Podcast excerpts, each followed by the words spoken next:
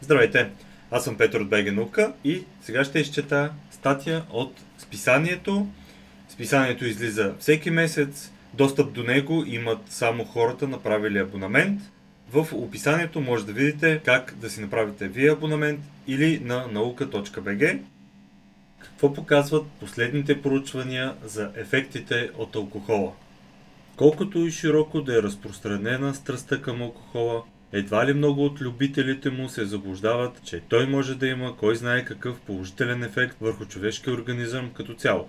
Но доколко опасен всъщност може да бъде той и какви точно могат да бъдат последиците от употребата му? Алкохолът може да причини непосредствен риск от предсърдно мъждене. Определено може да се каже, че виното се счита за най-здравословната алкохолна напитка. Обикновено се изброяват най-различни ползи от консумацията му, стига тя да е в рамките на разумното, разбира се. Ново изследване на учени от университета в Сан Франциско обаче говори друго. Според резултатите от него, една чаша вино може бързо да повиши значително риска от предсръдно мъждене, което противоречи на схващането, че пиенето на вино е кардиопротективно, както някои смятат. Поручването предоставя първото доказателство, че консумацията на алкохол значително увеличава шанса за възникване на проблеми с сърдечния ритъм в рамките на няколко часа. Противно на общоприетото схващане, че предсърдното мъждене е свързано само с тежка консумация на алкохол, изглежда, че дори само една алкохолна напитка може да е достатъчна, за да увеличи риска, казва Грегори Маркъс, доктор по медицина в отдела по кардиология в университета в Сан-Франциско. Нашите резултати показват, че появата на предсърдно мъждение вероятно не е нито случайна, нито непредсказуема, допълва той. Вместо това може да има идентифицирани и модифицирани начини за предотвратяване на епизод на остра сърдечна аритмия.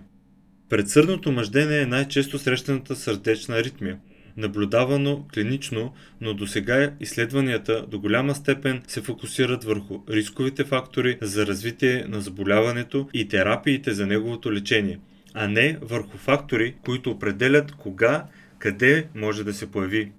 Това заболяване може да доведе до понижаване на качеството на живот, значителни разходи за лечение, инсулт и дори смърт.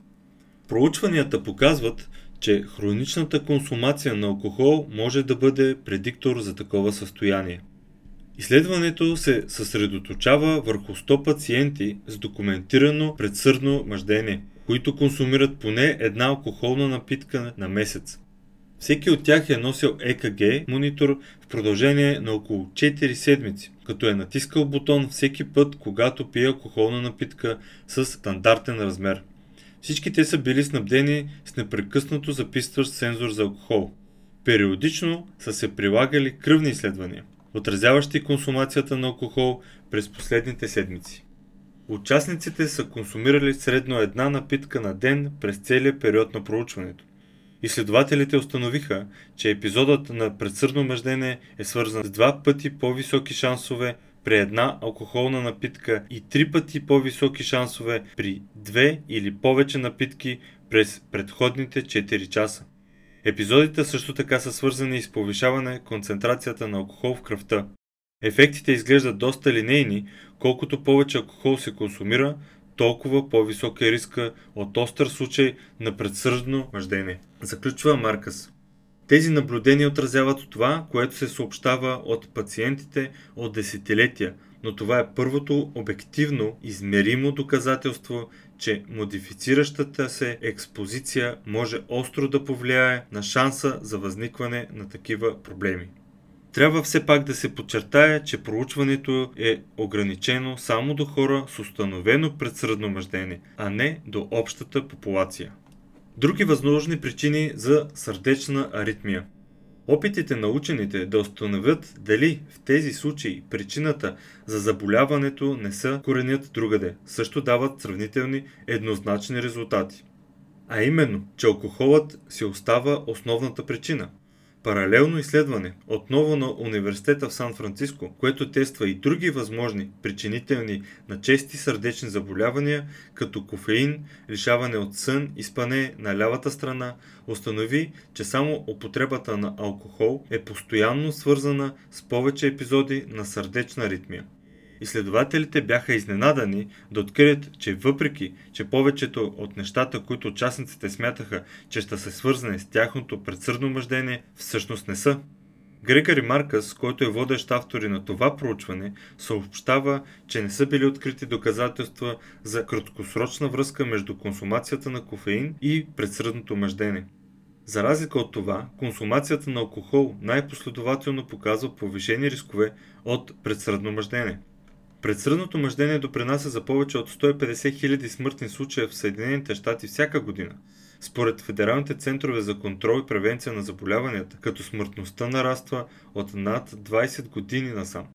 За да научат повече за това, кои пациенти смятат, че е особено важно за изучаването на болестта, изследователите проведоха сесия за брейнсторминг през 2014 година. В проучването участваха около 450 души, повече от половината от които, 58%, бяха мъже, а преобладаващото мнозинство от хората бяха бели, 92%. Участниците в рандомизираното клинично изпитване използваха мобилно устройство за записване на електрокардиограма заедно с приложение за телефон, за да регистрират потенциални причини като пиене на алкохол и кофеин, спане на лявата страна, липса на достатъчно сън, консумация на обилна храна, студени напитки, придържане към определена диета или нещо друго, което смятат за релевантно за тяхното предсърдно мъждение. За очудване на всички анализи на тези изследвания не успяха да демонстрират връзка между кофеина и аритмиите. Напротив, учените откриха, че той дори може да има защитен ефект. Докато за сметка на това новото проучване показа, че консумацията на алкохол е единственият задействащ фактор, който постоянно води до значително повече самоотчетени епизоди на предсърдно мъждение. Затластяването влушава увреждащите черния дроб ефекти на алкохола. Най-голямото проучване от този тип, водено от центъра Чарлз Пъркинс в университета в Сидни, установи, че хората с наднормено тегло, които пият алкохол, са изложени на по-голям риск от чернодробни заболявания и смърт. Тук общо взето изненади няма. Констатациите на учените са, че хората с наднормено тегло или затластяване, които пият, са изложени на по-голям риск от чернодробни заболявания в сравнение с участници в здравословния диапазон на тегло, които консумират алкохол на същото ниво.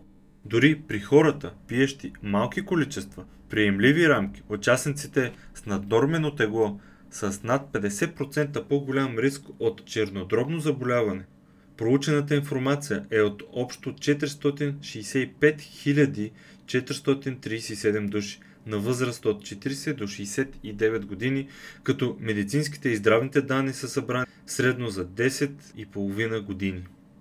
Хората, които са употребили алкохол над определените за приемливи рамки в Обединеното кралство, са имали в сравнение с пиещите в рамките почти 600% по-висок риск от диагностициране на алкохолно масно чернодробно заболяване, а също така и почти 700% по-висок риск от смърт, причинен от алкохолно масно чернодробно заболяване.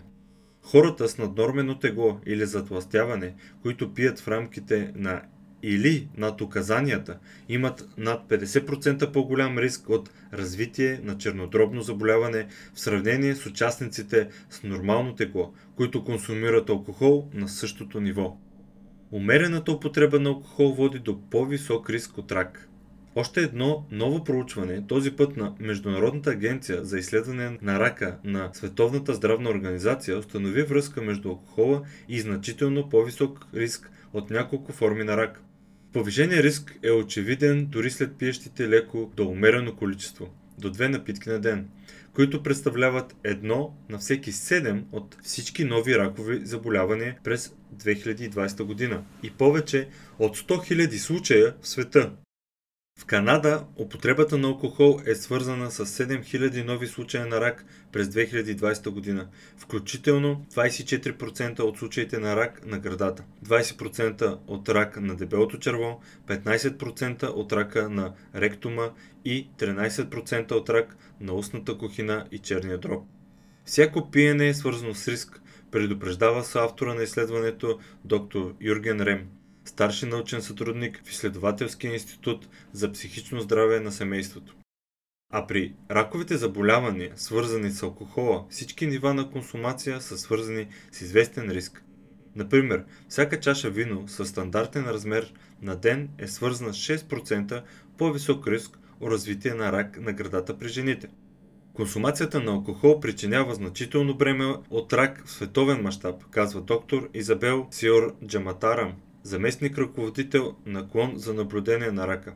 И все пак въздействието върху рака често е неизвестно или пренебрегвано, подчертавайки необходимостта от прилагане на ефективна политика и интервенции за повишаване на общественото осведоменост за връзката между употребата на алкохол и риска от рак и намаляване на общата консумация на алкохол, за да се потвърди тежестта на раковите заболявания, причинени от алкохола.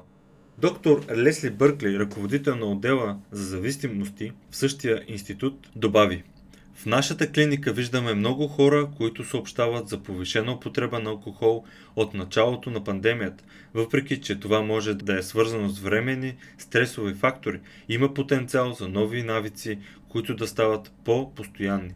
Последствията от употребата на алкохол често първоначално изглеждат като финни вреди, които обаче след време започват да се проявяват и дългосрочните последици като рак, чернодробно заболяване и разстройство на употребата на веществата, пристрастяване, могат да бъдат опустошителни.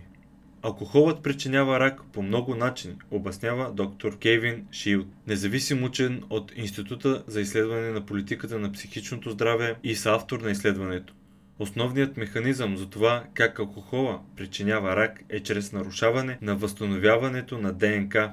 Допълнителните пътища включват хронична консумация на алкохол, водеща до чернодробна цироза и до дисрегулация на половите хормони, което води до рак на гърдата. Алкохолът също така увеличава риска от рак на главата и шията при пушачите, тъй като увеличава освояването на канцерогените от тютюна. Текста състави Радослав Тодоров, източници Science Daily, University of San Francisco, Lancet Oncology. Текстът е в брой 150 на списание Българска наука. Аз, Петър Теодосиев, изчетох текста, а редакцията на аудиото направи Софи Панчос. Ако ви е харесал, вижте броя, вижте и другите списания – също така започнахме една интересна инициатива с професор Радостина Александрова и правим поредица за история на медицината. Абсолютно безплатно може да гледате видеята, както и текстовете ще публикуваме в всеки брой на сайта и в списанието. Затова следете БГ наука и ако ви е интересно, се абонирайте за списанието. Това е. Чао!